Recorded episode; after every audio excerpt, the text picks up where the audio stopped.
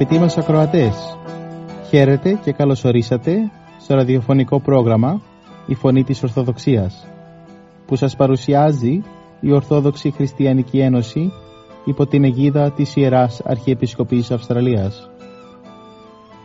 Μεταξύ άλλων θα ακούσετε διδαχές από την Αγία Γραφή, σκέψεις από πατερικά κείμενα και βίους Αγίων. Καλή σας ακρόαση!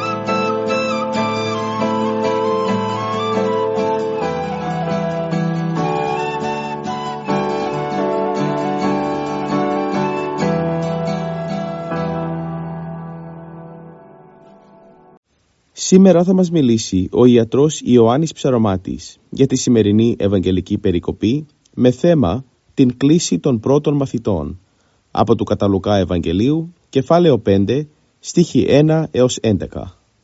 Αυτή η Κυριακή είναι γνωστή ως η Κυριακή πρώτη του Λουκά και σε αυτήν περιγράφεται η κλίση των πρώτων μαθητών του Κυρίου μας. Το περιεχόμενο της Ευαγγελικής Περικοπής είναι σωτηριώδες, κατά συνέπεια ενδιαφέρει όλους μας και δεν πρόκειται για μια αποκλειστική και μονομερή ιστορική λεπτομέρεια που αναφέρεται μόνο στην κλίση των πρώτων μαθητών. Ας δούμε το κείμενο της περικοπής σε ελεύθερη μετάφραση. Εκείνο τον καιρό ο Ιησούς στεκόταν κοντά στη λίμνη της Γενισαρέτ και είδε δύο μικρά πλοία κοντά στη λίμνη. Οι ψαράδες όμως είχαν βγει έξω και έπλαιναν τα δίχτυα. Μπήκε λοιπόν ο Ιησούς σε ένα από αυτά τα πλοία που ανήκε στο Σίμωνα, τον Πέτρο, και τον παρακάλεσε να απομακρυνθεί λίγο από την ακρογιαλιά. Τότε εκάθισε ο Κύριος και δίδασκε από το πλοιάριο τα μαζεμένα πλήθη. Μόλις όμως τελείωσε να ομιλεί, είπε στο Σίμωνα πήγαινε στα βαθιά και ρίξτε τα δίχτυα σας για ψάρεμα. Και ο Σίμων αποκρίθηκε «Διδάσκαλε, όλη τη νύχτα κοπιάσαμε χωρίς να πιάσουμε τίποτε. Αλλά επειδή εσύ το λέγεις, θα ξαναρίξω το δίχτυ για χατήρι σου». Όταν το έκαναν, έπιασαν τόσα πολλά ψάρια που το δίχτυ τους άρχισε να σχίζεται και έκαναν νεύματα στους συντρόφους τους που ήταν στο άλλο πλοίο να έλθουν και να τους βοηθήσουν. Τι ήλθαν και γέμισαν και τα δύο πλοία ώστε να κινδυνεύουν να βυθιστούν. Όταν ο Σίμων Πέτρος είδε τι έγινε, έπεσε στα γόνατα του Ιησού και είπε σου από εδώ Κύριε γιατί είμαι άνθρωπος αμαρτωλός». Αυτό το είπε γιατί και αυτός και οι άλλοι όσοι ήταν μαζί του εδοκίμασαν μεγάλη έκπληξη με τα ψάρια που έπιασαν. Επίσης και ο Ιάκωβος και ο Ιωάννης, τα παιδιά του Ζεβεδαίου, που ήσαν συνέτεροι του Πέτρου. Κι είπε ο Ιησούς στο Σίμωνα, μη φοβάσαι, από εδώ και πέρα θα ψαρεύεις και θα πιάνεις ανθρώπους. Και όταν έφεραν τα πλοιάρια στην ξύρα, τα εγκατέλειψαν όλα και ακολούθησαν τον Χριστό. Πριν καλέσει ο Χριστός τους πρώτους τέσσερις μαθητές του, όπως είδαμε, προηγήθηκε η διδασκαλία του στο πλήθος του λαού που πάντα τον ακολουθούσε τον Χριστό. Ο Χριστός χρησιμοποιεί μετά από τη συγκατάθεση του Σίμωνα το ένα από τα πλοία για διδασκαλικό βήμα, σαν άμβονα θα λέγαμε. Και μιλούσε κοιτώντας πάντα τους ανθρώπους στο πρόσωπο. Είναι η επικοινωνία της θεϊκής αγάπης του. Αυτό δείχνει την οικειότητα που έχει ο Χριστός με εμάς τους ανθρώπους.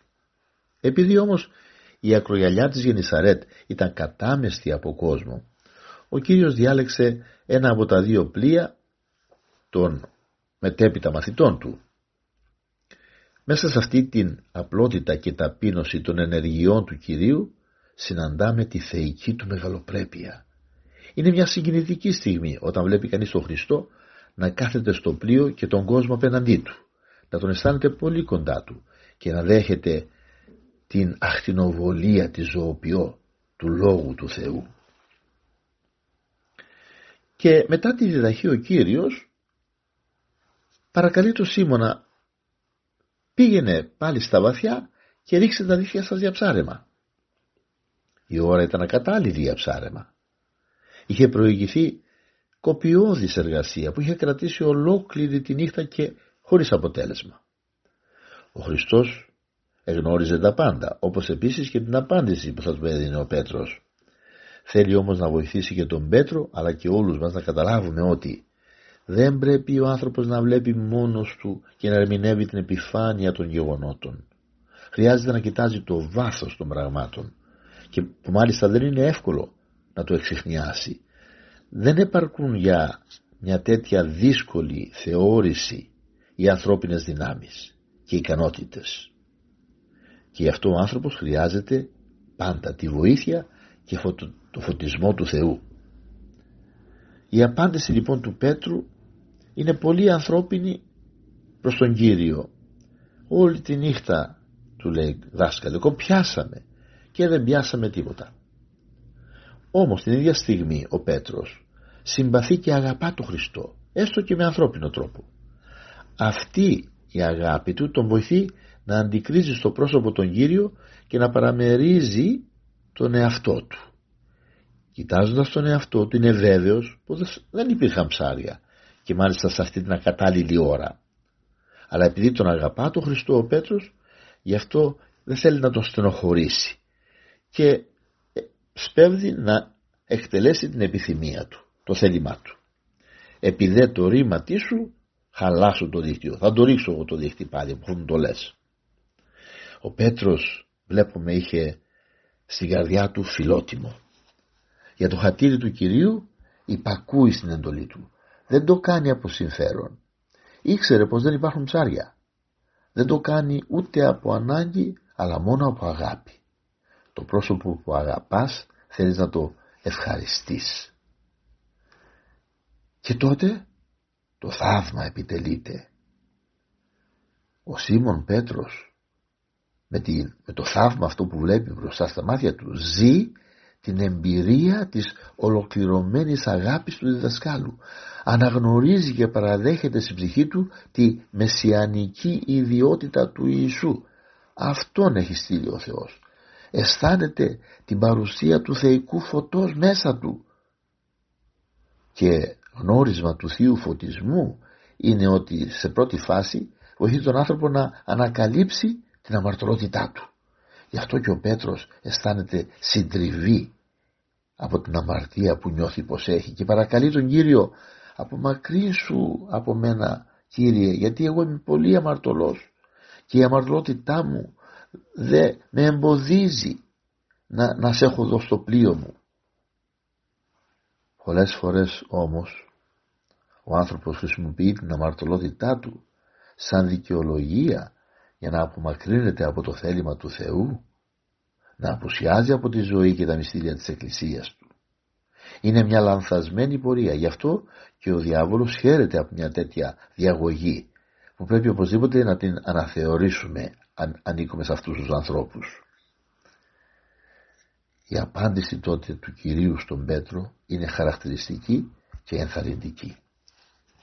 Μη φοβού από του νυν ανθρώπους έσυ ζωγρών. Μη φοβάσαι την αμαρτία αφού την αναγνωρίζεις και με τη μετάνοια ζητείς να επανασυνδεθείς με την αγάπη μου, με την αγάπη του Θεού. Ο άνθρωπος που δέχεται στην καρδιά του την αγάπη του Χριστού υπεριψώνεται στο αρχαίο κάλος της εικόνας του Θεού. Ο Πέτρος αυτή τη στιγμή υπεριψώνεται σε σημείο που δεν θα μπορούσε μόνος του ποτέ να το φανταστεί. Ο Χριστός τον μεταποιεί, τον αλλάσει από ψαρά σε αλλιέα ανθρωπίνων ψυχών.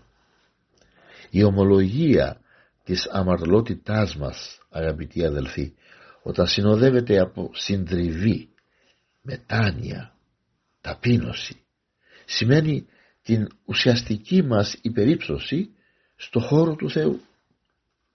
Ο Χριστός μας δέχεται και μας κάνει παιδιά του Θεού Πατέρα. Μας κάνει δικά του αδέλφια. Μια τέτοια διαγωγή χρειάζεται ο σημερινός υπερήφανος και αυτάρκης άνθρωπος. Είναι στο βάθος της ψυχής του ο σημερινός άνθρωπος τραγμένος, φοβισμένος και πολύ ευτελισμένος από τα ποικίλα αδιέξοδα που δημιουργούν τα ανυπέρβλητα προβλήματά του. Όμως, στο πρόσωπο του Χριστού, ο άνθρωπος απολαμβάνει την πραγματική αξία του. Καταλαβαίνει πως μαζί με τον Χριστό και όταν έχει τον Χριστό στο πλευρό του όλα μπορεί να τα κάνει, όλα μπορεί να τα καταφέρει. Γι' αυτό και η ζωή του γίνεται τόσο όμορφη και ωραία. Γι' αυτό λοιπόν αγαπητοί αδελφοί ακροατές εμείς ποτέ να μην μπούμε στο Χριστό να απομακρυνθεί αλλά τον αντίον αναγνωρίζοντας την αμαρτωλότητά μας ας ομολογήσουμε αυτή μπροστά στον εξομολόγο στον εξομολόγο μας και ας του ζητήσουμε Κύριε μείνον με θυμών γιατί μόνο έτσι μπορώ να νικήσω και να κερδίσω τη ζωή τούτη τη δύσκολη αλλά που με την παρουσία τη δική σου στο πλευρό μου γίνεται τόσο ωραία και όμορφη. Αμήν.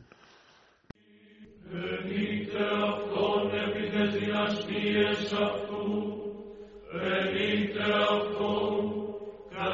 πλήθος της μεγαλοσύνης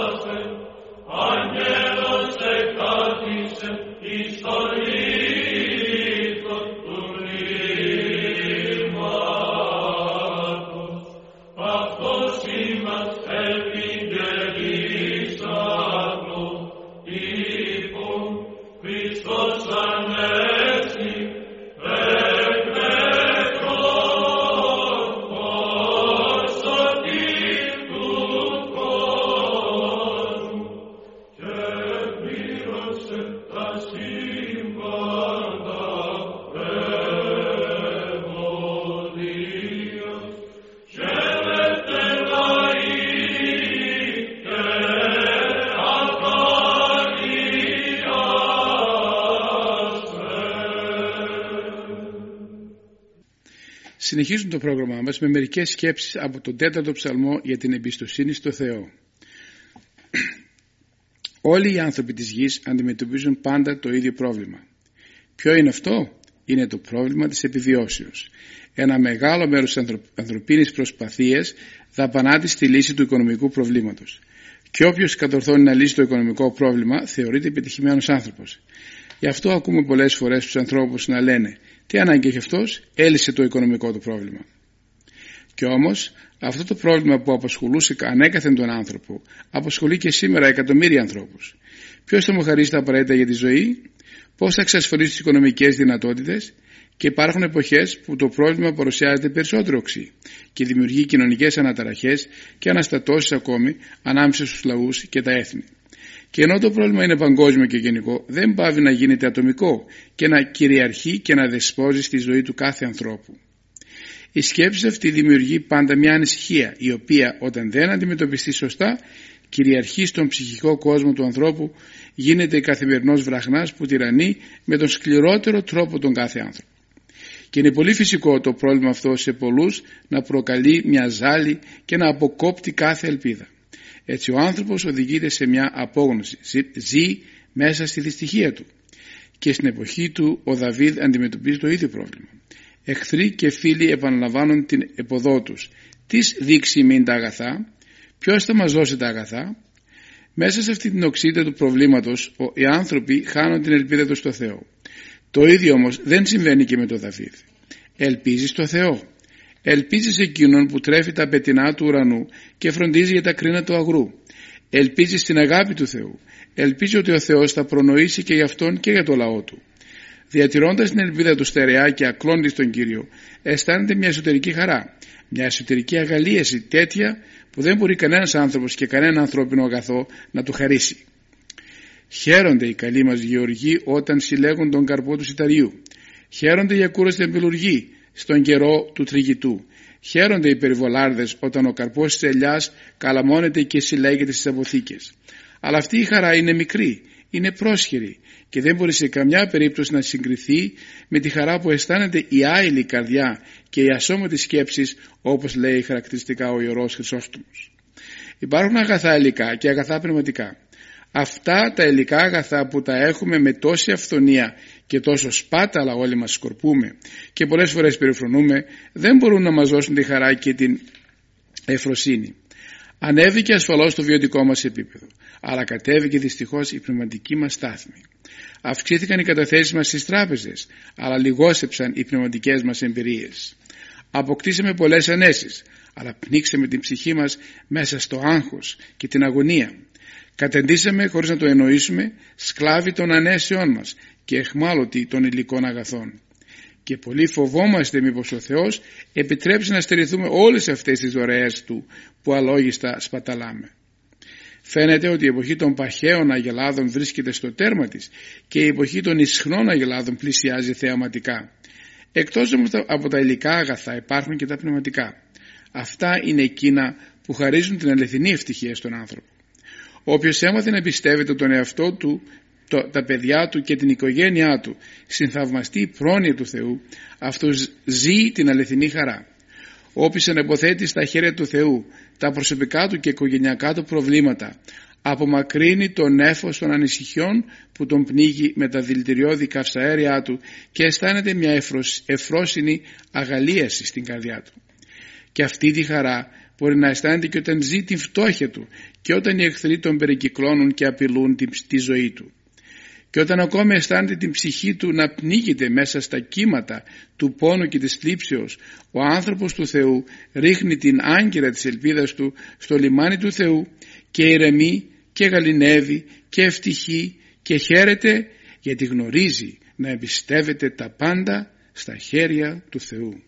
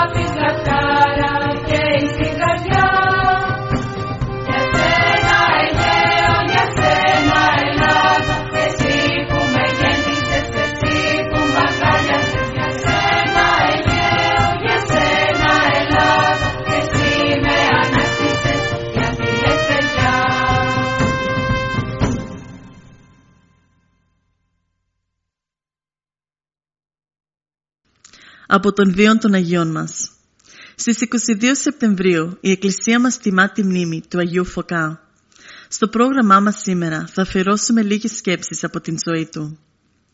Όλα του τα υπάρχοντα ήταν ένας κήπος που καλλιεργούσε με μεγάλη επιμέλεια. Ο Άγιος Φωκάς καταγόταν από την Συνόπη και η ενασχόλησή του αυτή με τα φυτά, με τα άνθη, με τα λαχανικά και με τους καρπούς τον ευχαριστούσε πολύ το εισόδημά του από τον κήπο ήταν πολύ μικρό. Καθώς όμως ήταν πολύ οικονομικός και ολιγαρκής στις ανάγκες του, μπορούσε πάντοτε να διαθέτει κάτι για τους φτωχούς. Αλλά δεν έμεινε μόνο σε αυτά. Την άνοιξε και το καλοκαίρι κάτω από την σκιά και μέσα στις ευωδίες του κήπου του. Το φθινόπωρο και το χειμώνα κάτω από την στέγη του σπιτιού του. Μελετούσε με ευχαρίστηση τα ιερά βιβλία. Έλεγε μάλιστα σε εκείνους που τον έβλεπαν να μελετάει ότι και η ψυχή μας είναι κήπος που χρειάζεται την περιποίησή της για να μην βγάζει ακάθια και τριβόλια. Αλλά ο κυπορός Φωκάς ήθελε και όλες οι ψυχές να είναι κήποι πνευματικοί. Γι' αυτό λοιπόν όπου μπορούσε συντελούσε στον καθαρισμό και την καλλιέργειά τους. Και ενώ πουλούσε τα λαχανικά και τα φρούτα, έλεγε συγχρόνως και λόγια μεγάλου πνευματικού κέρδους. Έτσι δεν ωφελούσε μόνο τους χριστιανούς, αλλά πολλές φορές κέρδιζε και τους απίστους. Καταγγέλθηκε γι' αυτό, συνελήφθη και καταδικάστηκε. Έτσι ο ευσεβής και φιλάνθρωπος Κυπουρός θανατώθηκε μαρτυρικά με αποκεφαλισμό. Εξάγαγε φυλακή στην ψυχή μου, του εξομολογήσαστε